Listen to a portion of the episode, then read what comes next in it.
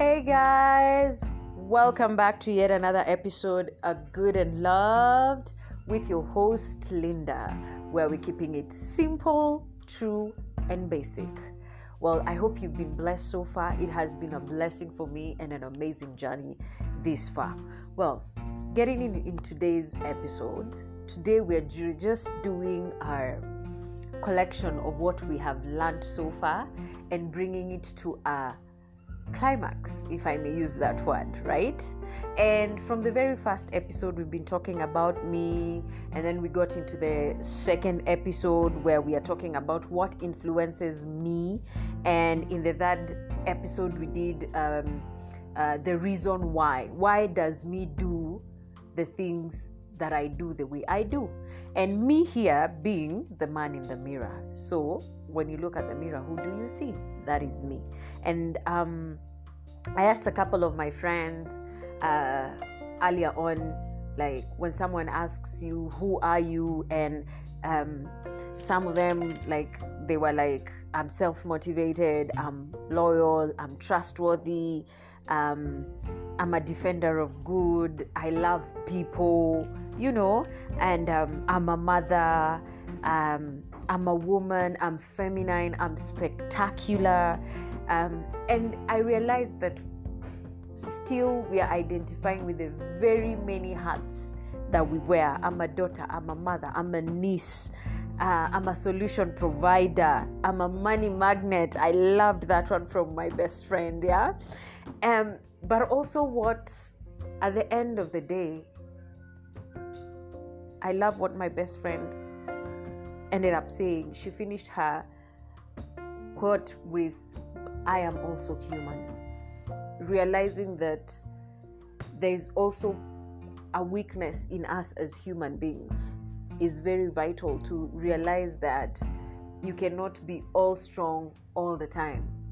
There is bits and pieces of you that need help or support once in a while and that was so beautiful. Like those quotes from a couple of my friends um, another said i'm a lifelong learner. That is how they see themselves like a student of life right?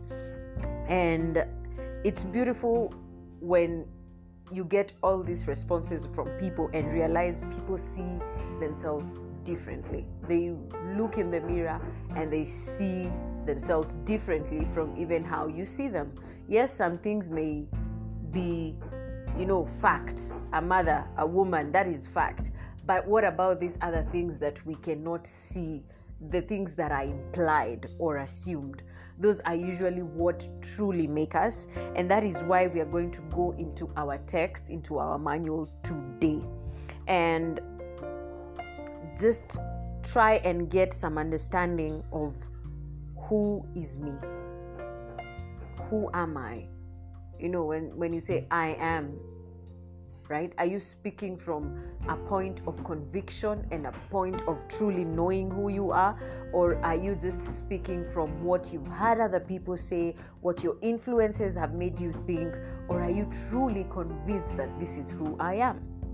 And the Bible tells us in Jeremiah 1 5 that this is God who was speaking to Jeremiah at this time. And he says, Before I, the Lord, formed you in your mother's womb, I knew you. I knew you before even you were formed, before you were even anything in your mother's womb. God knew you. And that is why, from the very first episode, I said, You want to know how you function best? Go to, the, to your creator. Go to the person who created you. And the person who created you is God. So God says, I knew you before I formed you in your mother's womb. Uh, the Amplified Translation goes ahead and says, I approved you as my chosen instrument. You know? So it brings, it sheds another light that you have a purpose. God chose you. You are chosen. You are already approved as an instrument. You know? And and and and in Corinthians, in Second Corinthians, it says that you are a vessel there is treasure in earthen vessel you as an instrument you as a as a as a as a vessel there is treasure inside you you know and then it goes ahead and says before you were born i separated and set you apart consecrating you and appointing you as, you know, now that is where the roles come in. He has showed you who you are. He has said, I knew you, I chose you, I approved you, you are a chosen instrument. That is who you are to God. Like, He didn't make a mistake, He didn't, you are not an afterthought. And with God, you are not, akuna plan B. There's no plan B with God. You know, you are it. You are the it factor for God, right?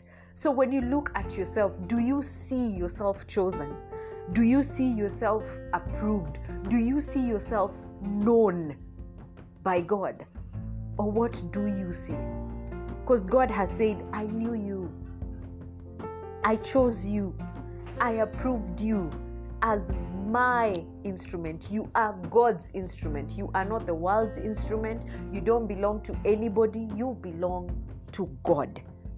And he goes ahead and says, I appointed you as he was tell, he was telling Jeremiah he has appointed him as a prophet.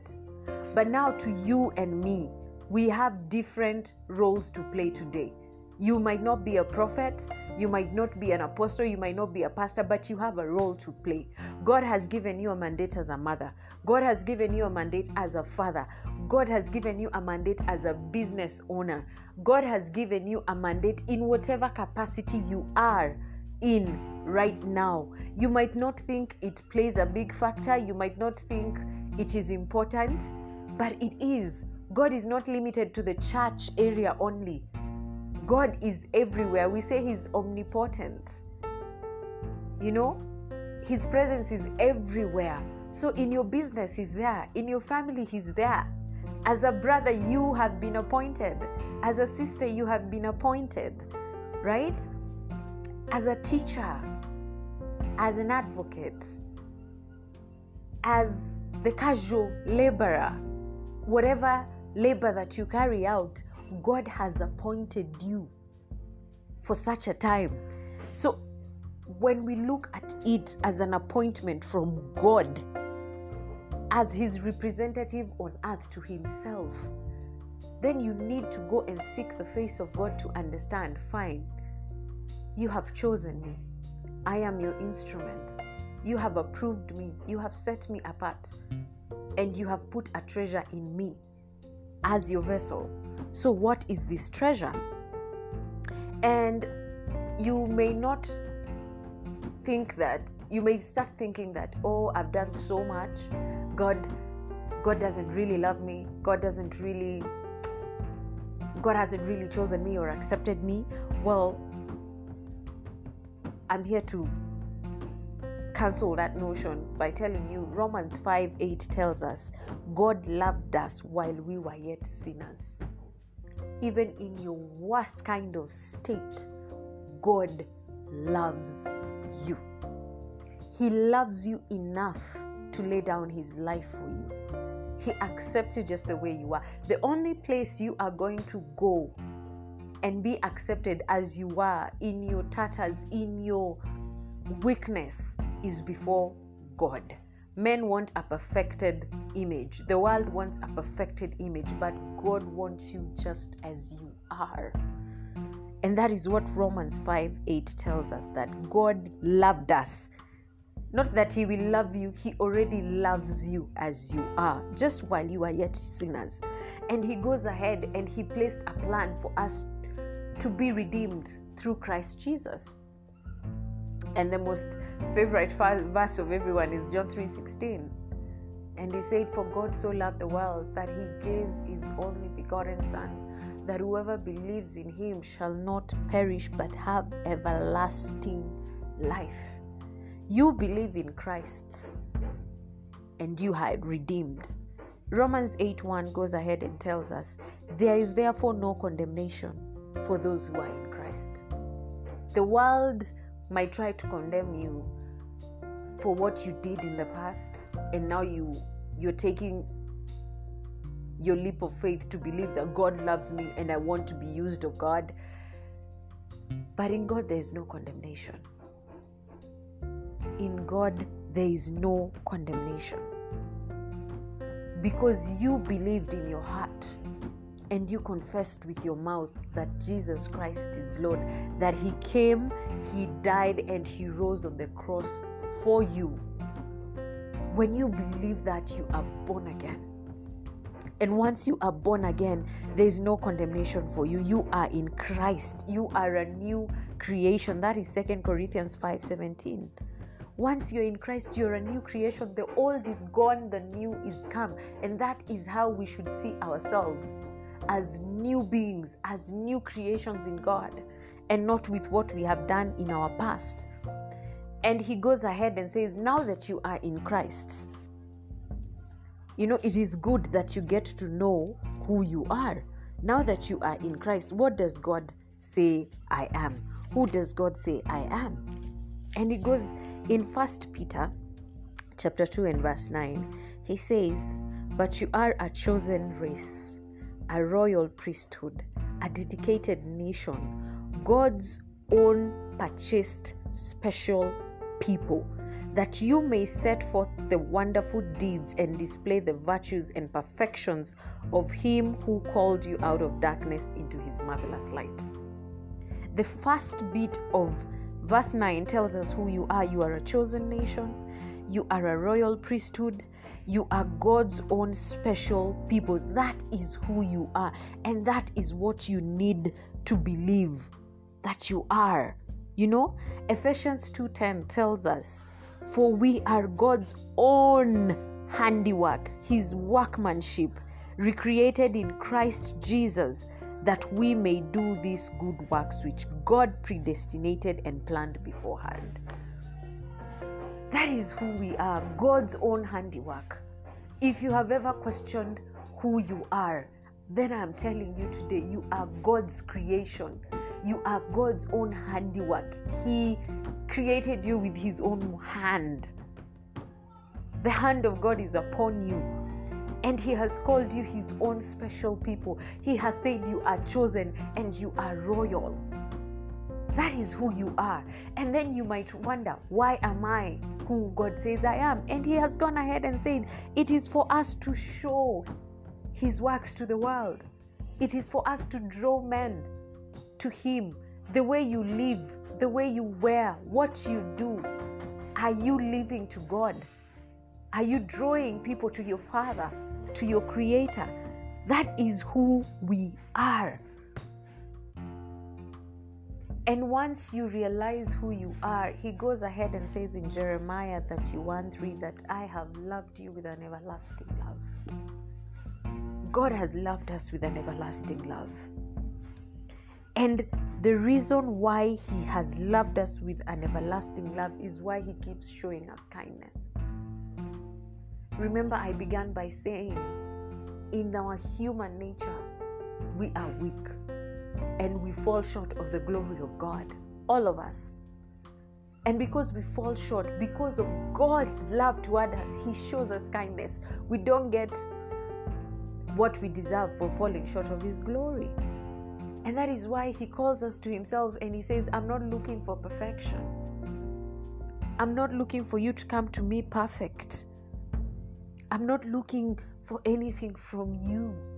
All I want from you is to believe what I say, believe what I have done through Christ.